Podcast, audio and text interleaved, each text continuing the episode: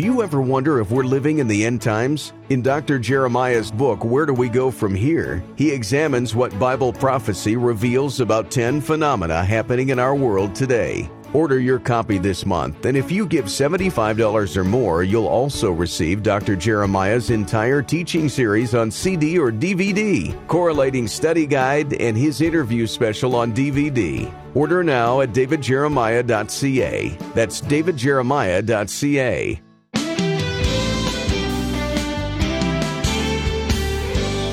Modern debit cards need only a tap, and a wristwatch can buy your groceries. Such digital transactions are popular, but should Christians use them? Today on Turning Point, Dr. David Jeremiah considers whether believers should be a part of the digital economy and offers biblical wisdom on money and contentedness. With the conclusion of his message, A Financial Prophecy Economic Chaos. Here's David. And thank you for joining us today. We are studying where do we go from here? That's literally the question that's at the heart of every one of these lessons. And today uh, we're going to take part two of an economic chaos prophecy.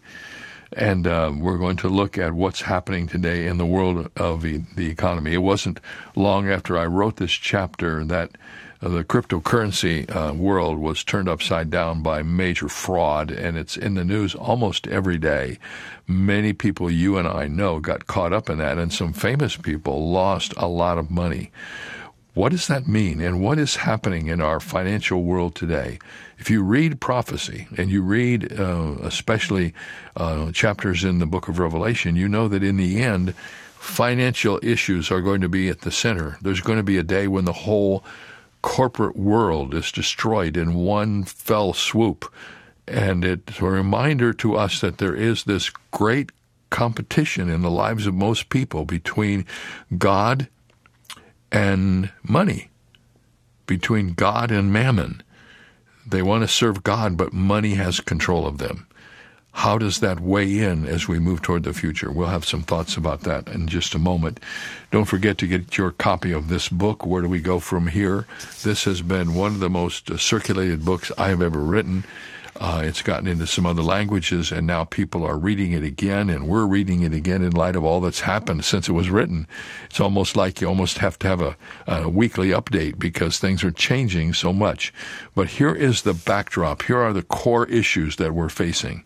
And if you don't have this book, I hope you will, will ask for it when you send your gift to Turning Point during the month of May. Well, let's get started. This is a financial prophecy, economic chaos, part two. It says something here about oil and wine. It says, touch not the oil and wine. Oil and wine were the commodities of luxury, of well heeled people. They didn't deal in barley and wheat, they dealt in oil and wine. And the scripture says, don't touch that. So all the wealthy people kept all their wealth all the poor people got poorer and poorer. It sounds like a description of socialism. Socialism cries out for equality, and they, they, everybody's going to be equal. Let's make everybody equal. If you study any socialist nation, you discover what a joke that is. What happens is the poor people get poorer, and the people who control the wealth get richer, and the disparity in the economy is gross. I believe that when Jesus comes back, socialism will be rampant on this earth. So here's another area in which COVID 19 fired up the wrong rockets. While millions of Americans lost their jobs in 2020, the net worth of American billionaires rose by 35%, from 3.4 trillion in January 2020 to 4.6 trillion in May of 2021 during COVID-19. An old saying goes like this, the rich get richer and the poor get poorer. And we're seeing that truth today, and we'll see it even greater of inequality as we get closer to the tribulation. What we're seeing now, and this is on the news about every day, about the inequality of income. Why is it? It goes into this whole thing about privilege and why some people have some money and other people don't. Well, don't be surprised by that because that's the front edge of what's going to happen in a full blown way during the tribulation period. The issue of income equality will be a big driver in the tribulation chaos. And then, thirdly, not only the addiction to money and the acceleration of inequality, the adoration of the Antichrist. Just as financial addition and rising inequality conjure up scenes of the future, the Bible tells us that a cult leader will be revealed who will deceive the whole world and ultimately declare himself to be God. The Antichrist will be the personification of charisma, and people will do anything for a glimpse of him. The Bible shows us who he really is. Revelation 13 calls him a beast rising up out of the sea. This ultimate dictator will rule the world during the last days, and he won't be alone. A few verses later, John saw a second beast, this one coming up out of the earth. This beast is called the false prophet, and he will have one supreme duty to point humanity toward the Antichrist. It will be a twisted inversion of how the Holy Spirit points people to Jesus Christ today. In John's vision, we're told this beast had two horns like a lamb and spoke like a dragon. In other words, Satan will cause his false prophet to appear like a meek and gentle lamb when in reality he will have the heart of a destroyer. Satan will be the power behind it all, and the Antichrist will be the political leader, while the false prophet will be the spiritual leader and the economic leader. And he'll be able to accomplish incredible things like bringing the Antichrist back to life after a mortal wound and enabling an idolatrous image to speak you can read all about it. It sounds fantastic, but it's in the Bible and it's going to happen. The false prophet will also lead people into the worship of the Antichrist. His influence will be supernatural and demonic. For our purpose here, I want to direct your attention to the false prophet's economic power. He has two things that he does he controls the spiritual temperature of the world and the economic temperature of the world. I want you to hear what the false prophet says at this particular time through the prophecy of John in the book of Revelation. Revelation 13, 16 through 18. He causes all, both small and great, rich and poor, free and slave, to receive a mark on their right hand or on their forehead, that no one may buy or sell except one who has the mark or the name of the beast or the number of his name. Here is wisdom. Let him who has understanding calculate the number of the beast, for it is the number of a man. His number is 666. I always think about this passage. I remember a time in a grocery store, and there was a person in front of me that had a cart that was loaded to the hilt. They got all up there, they checked all that out on the belt, got all done, and got the number and they didn't have any money. And you know, I'm sure that's happened more than once. The checkout lady, she was very gracious, but she had to take all that away. And they had to leave because they didn't have any way to pay for it. Now, here's the point one day in the future, people are going to go to the store. They're going to fill their carts with food, and they're going to come to the cashier to check out. And the cashier is going to say, Please let me see your hand. And they're going to hold their hand out, and if they don't have the mark or the chip or whatever it happens to be, they will not be allowed to buy any food. Most people that I know who've studied this period of time believe that most of the death during the tribulation will be because of starvation. If you do not have the mark, you will not be able to transact any business. Millionaire and pauper, free man and slave, everyone will be compelled to receive this mark of the beast, and no one will be exempt. Without this mark, people will be unable to buy or sell anything, and economic access and opportunity will vanish for anyone resisting the Antichrist and the false prophet. What will this mark be? Could it be a microchip in your hand or some other emerging technology? As we discussed at the beginning, it's possible. We don't know for sure because Scripture does not provide details. But one thing I can tell you 10 years ago when I started preaching on this, I could never have dreamed how believable it would be at this particular time in my career as a pastor. It's way more believable now than it was then. I believed it then because it was in the Bible. I believe it now because it's in the Bible and it's starting to happen. What we know is this the mark of the beast will indicate that the one wearing it is a worshiper of the beast someone who submits to his rule. And those who refuse that mark will be traitors, and they will likely starve while on the run or be killed on the spot when they are captured. In the words of one scholar, that I read about this particular period of time, what is portrayed is a tremendous union in which capital and labor are both subject to the control and direction of one man. Anyone who is outside that vast combination will be ruthlessly boycotted.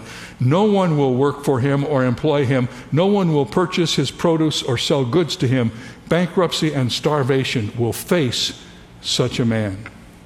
And even more frightening, Satan and the Antichrist will create a union between religion and economics during the tribulation period. There will be no room for freedom of worship, no freedom of expression or freedom of ideas, no freedom of choice. This will be the ultimate cancel culture. In other words, the entire world will be forced into a cult of massive proportions and of almost unstoppable power. The Antichrist will be at the top of this cult with his false prophet by his side, and their unbending law will be worship me or die they will use economic pressure to flog those who resist them. Now, I know that's a dire story. It's coming. I'm not making this up, it's in the Bible. I've just told you the bare minimum of the story. And I don't want you to be all freaked out over it today. I just want you to know this is what the Bible says is coming. Why do we need to know this? Because what we're seeing today in our culture is kind of like the hinting at the beginning of it, it's the front edge of it. Here's something that I wrote in one of the chapters of this book, and I hope you'll hear me carefully. The Bible says that the rapture is going to happen. It's going to happen at any time. It could happen right now during this time. There's nothing that has to take place for the rapture to occur. It's signless. And so, what happens after the rapture? Immediately after the rapture, the tribulation begins. When the saints all go up, all hell breaks loose on earth. And all these tribulation things will happen. If we believe that the rapture could happen at any time, and we say we do, and we clap when we say it, if we believe it could happen today, what that means is all of these things I'm talking about couldn't be any further into the future than a seven year period. And most of them will happen in the middle of the tribulation as we move toward the end. So this is not just, oh, out in the future someplace. Oh, it's so far away, Pastor, I don't want to hear. No, no, no. If the rapture is signless, if it's imminent, and it could happen today, all of these things could happen in the tomorrows after that today. Thank God we won't be here. We'll be in heaven. But those things will be happening on this earth. There's a little law of prophecy that I'll just give you. You can write it down because it's really important. Here it is Future events cast their shadows before them.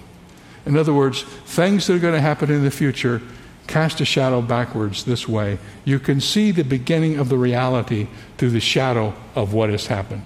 So keep your eyes open. Listen carefully to what people say, especially in this area where human identification is being discussed more and more every day.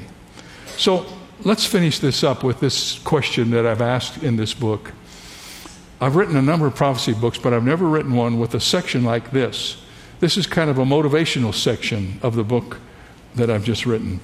So the book's chapters are all divided into these categories. Where are we now? What does it mean? And where do we go from here? So let me just give you some thoughts about that. You can respond to this danger with emphatic determination and timely wisdom. So let me give you some things that you should be thinking about. I hope you will do this. First of all, determine to count the cost determined to count the cost. In Luke 14, we read, For which of you intending to build a tower does not sit down first and count the cost, whether he has enough to finish it, lest after he has laid the foundation and is not able to finish, all who see it begin to mock him, saying, This man began to build and was not able to finish. So likewise, whoever of you does not forsake all that he has cannot be my disciple. Here's what I want to say to you, and maybe this comes as a strange message at a time like this, but I want you to hear it because it's true. Following Jesus carries a cost. Throughout history, many Christians have paid that cost with their lives. Others have paid it with their reputations. Others have paid it with their convenience, their relationships, their freedom, and even their health and wealth. When Christ is everything, everything else is nothing in comparison. Maybe you've not lost your wherewithal in your life. Many of you are probably paid minimal cost to follow Christ. Yet our circumstances could change, and at some point they will change, probably sooner rather than later.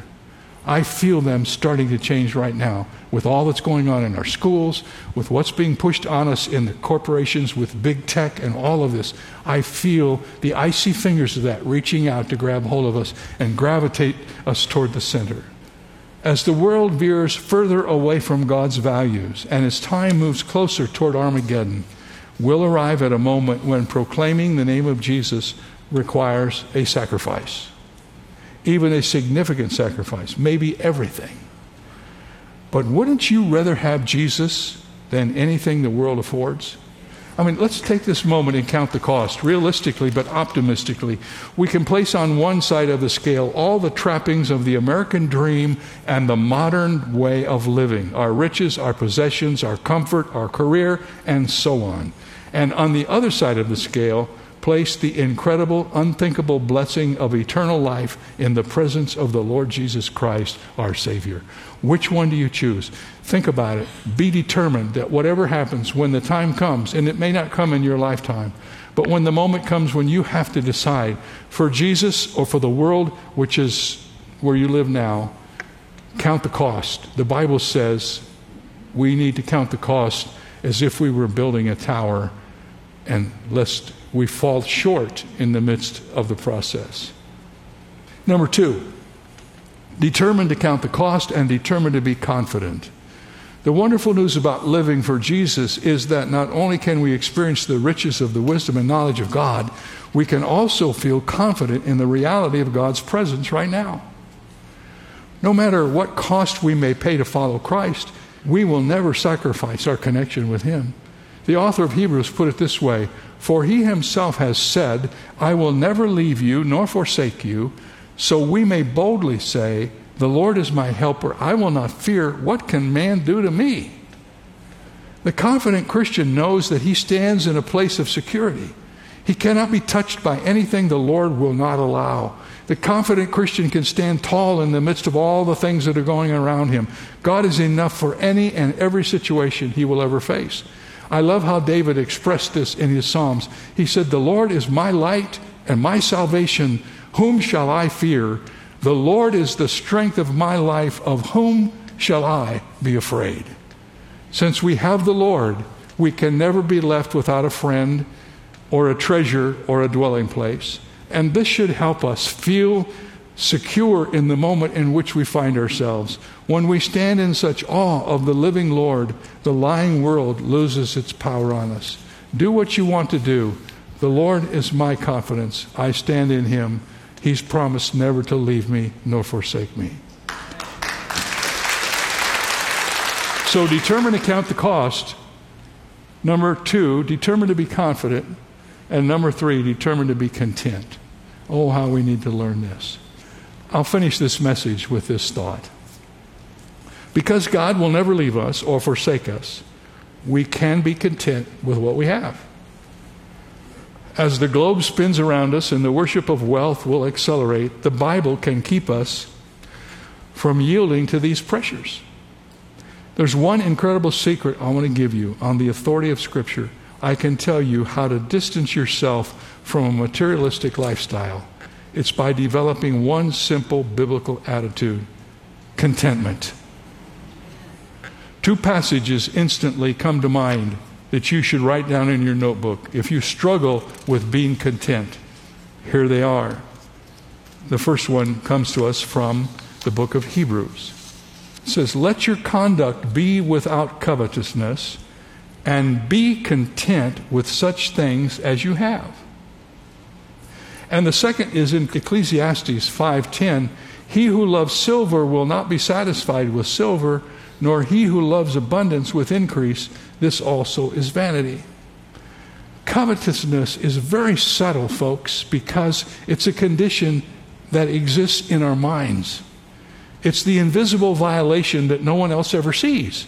You can have your act together on the outside, but inside you can be agonizing, lusting, and being consumed by the desire to have what someone else has. Coveting is a closeted spiritual crime that, if not checked, will eventually manifest itself externally. The writer of Hebrews tells us how to replace coveting with contentment. The word for contentment means satisfied, adequate, competent, sufficient. The same term is used in 2 Corinthians 12:9 where God told Paul, "My grace is sufficient for you." Someone has said Christian contentment is the God-given ability to be satisfied with the loving provision of God in any situation. In other words, wherever we are, whatever we're experiencing, if we know God, we don't have to be worried about what we don't have or what we might have or what we wish we have. We have God. And I'll tell you what, I know people that have got everything the world has to offer and they don't have God and they're empty and they don't know what life is all about and they wish they could find the secret that some of their friends who have very little have found the simplicity of contentment in the Lord Jesus. Maybe you're worried about this. Maybe you say, Well, Pastor Jeremiah, I don't think I was born with contentment. It wasn't one of my genes. God didn't give me contentment when I was born, He left that out of the equation. I don't feel satisfied with my life or even with my possessions, and I often find myself wanting more. Well, don't let that bother you because I learned something. Here it is. It's good news. And I want you to listen to this verse, and then I'll point out why it's such good news. Paul wrote in Philippians chapter 4, listen carefully, not that I speak in regard to need, for I have learned in whatever state I am to be content. Let's just stop right there. How did Paul get to be content? He learned. Contentment is a learned attitude. It's not something you grow up with. I don't know any kid who's content, do you? They always want something they don't have something somebody else has. The first time they see something they don't have, they want it. But contentment is something you learn as you grow. Paul wasn't born a saint. He didn't come into the world with a vast reserve of contentment. He learned contentment through experience, including both comfort and hardship. He learned contentment by honestly evaluating the value of wealth versus the value of his connection with Christ. And he learned contentment through the continual influx and influence of God's Spirit in his life. He seemed to be equally joyful staying in a friend's villa or chained in a Roman cell. You know what some people's problem is? Here it is. Wherever you go, you take yourself with you. You get that one? Contentment isn't outside of yourself, contentment is in yourself. And it's an attitude that you learn. And when you learn contentment, the pull of riches and all the extra things, money then becomes just a tool.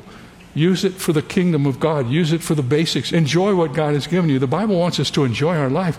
But if you hoard resources, if your goal is to be the richest person on your street or in your company or in your family, that attitude will destroy you. Learn to be content with what you have. And what you have is the eternal God and His Son, Jesus Christ. Our world's approach to money is troubling, it's alarming. It's the prelude to the tribulation. But we as Christians don't have to follow that path. I'm going to leave you with a statement. It was made famous by Anne Graham Lotz because she wrote a book by this title. But here it is. I hope it's your thought. You can take the world, but give me Jesus. Mm. Amen. Thank you for that, Anne. That was that's a great statement. And that should be our, our driving force as we move into the future. Friends, we are going to Israel in March of 2024, the 12th through the 22nd. We'll be visiting Jerusalem and Galilee, the Dead Sea, the Jordan River. We will have Michael Sanchez and Uriel Vega with us, along with other musicians. We will be visiting all of the major places there, and if you haven't done it, you need to you need to make sure you take your schedule out right now and make make note to save those dates and get registered for the tour to Israel. Now you can do that this way. Go to davidjeremiah.org slash events. There you will find all the information you need, and you can be among the first to get all your all your hotel reservations and everything ready, so you can join us um, in March of next year.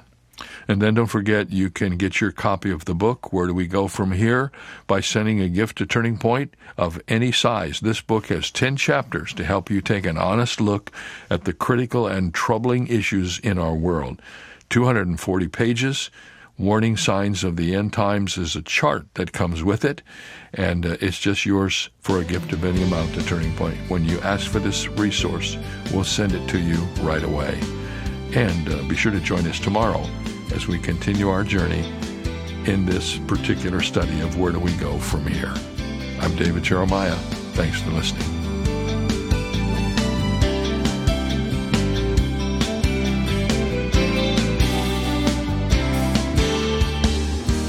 The message you just heard came to you from Shadow Mountain Community Church and Dr. David Jeremiah, the senior pastor. Let us know how Turning Point is encouraging you by writing to Turning Point for God of Canada, P.O. Box 18098, RPO, Tsawwassen, Delta, BC, V4L2M4. Visiting our website at davidjeremiah.ca slash radio or calling 800 946 4300. Ask for your copy of David's book, Where Do We Go From Here? Plus the bonus resource, Warning Signs of the End Times. They're yours for a gift of any amount. You can also download the free Turning Point mobile app to instantly access our content or search in your app store for the keywords Turning Point Ministries. Visit davidjeremiah.ca slash radio for details. This is David Michael Jeremiah. Join us tomorrow as we continue Where Do We Go From Here on Turning Point with Dr. David Jeremiah.